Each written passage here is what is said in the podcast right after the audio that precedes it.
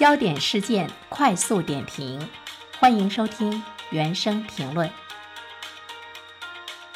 近日，雷军在一期央视的访谈节目中表示，他大概在三十七岁的时候呢，就已经实现了财务自由。半退休了三四年的时间，在投资圈呢也算是风生水起。那么他想起了当年十八九岁的时候看的那本《硅谷之火》，他希望呢创办一家技术公司去影响全世界。所以呢，他又开始了重新的创业。虽然我们看到雷军说自己三十七岁就实现了财务自由，这句话呢，让大家觉得自己的人生好像是呢有一些不堪，或许呢也产生了一些焦虑啊。但是呢，我觉得我们应该很客观的去看别人，也要很客观的去看自己。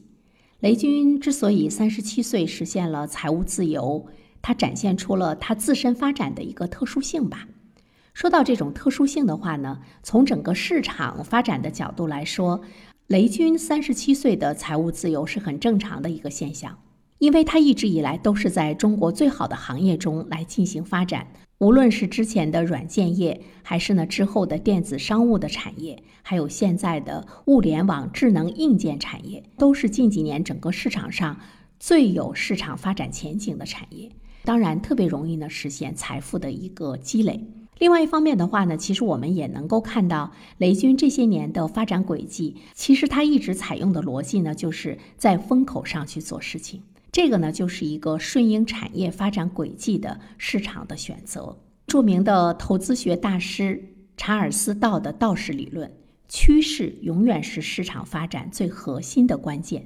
任何一个人或者是任何一家公司在进行市场布局的时候，永远都要遵循趋势的发展方向，只有你顺应了趋势，才有可能实现自己的高速的发展。雷军这些年的选择都是选择顺应趋势的发展方向，真正的推动了自身的一种长期可持续的发展。说到呢财务自由，我相信呢这是每一位听友都期望所达到的人生的呢一个状态。那么究竟什么是财务自由呢？简单的来说呢，就是我们一个人的资产产生的被动收入，至少等于或者是超过了我们的日常开支。如果进入到这种状态的话呢，当然就可以称之为财务自由。财务自由呢，就是你不工作的时候，你也不必为金钱发愁，因为你有其他渠道的现金收入。当工作不再是获得金钱的唯一手段的时候，你当然就是自由了。你有足够的钱可以去做呢自己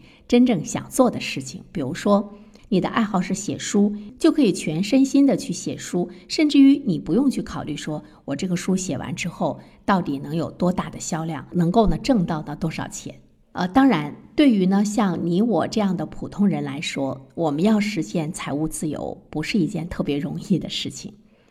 但是呢，我们要换一个方向去想问题，一定要挣到很多很多的钱才能够实现财务自由吗？我记得法国著名的文艺理论家和史学家丹纳曾经说过这样的一句话，他说古希腊人游手好闲，他们有时间去锻炼，去跳舞，去演剧，去思考，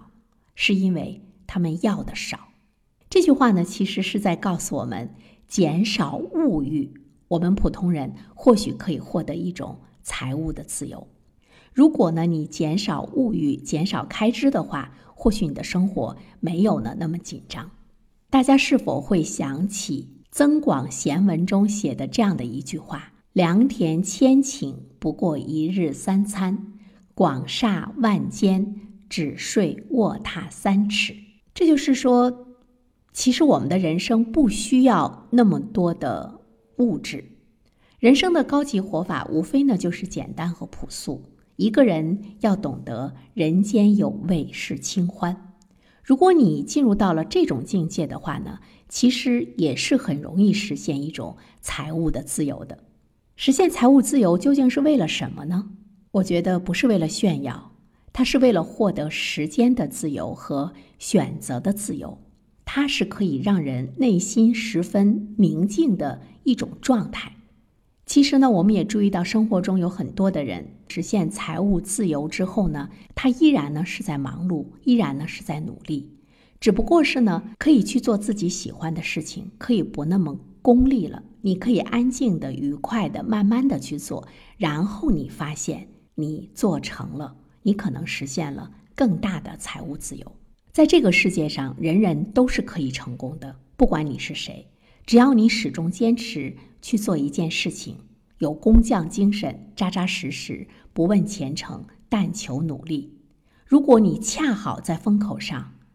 那么你成功会来得早一些。如果你不在此时的风口上，风迟早会把你给吹起来的。我们不是说机会永远都是留给有准备的人。这个过程，因为你的专心的投入和努力刻苦，过程也变得非常的美妙而有意义。另外一方面呢，我想和大家说的是，如果你本身的工作就是你十分喜欢的，工作环境呢也很舒服，你也不用早起晚睡，其实这种生活状态，它和财务自由区别不是很大。所以面对财务自由这个问题，我们可以多维度的去思考和审视它的真正的含义。好的，感谢您收听原声评论。如果你喜欢这个专辑的话呢，期待着你可以去关注它。当然，我更期待着你可以在留言区给我留言，我们可以就相关的问题做更多的深入的讨论和交流。我觉得这对于我本身来说也是一个非常好的提升。如果你想点个赞的话，当然，那我开心的就不得了了。好了，我们下期节目再会吧。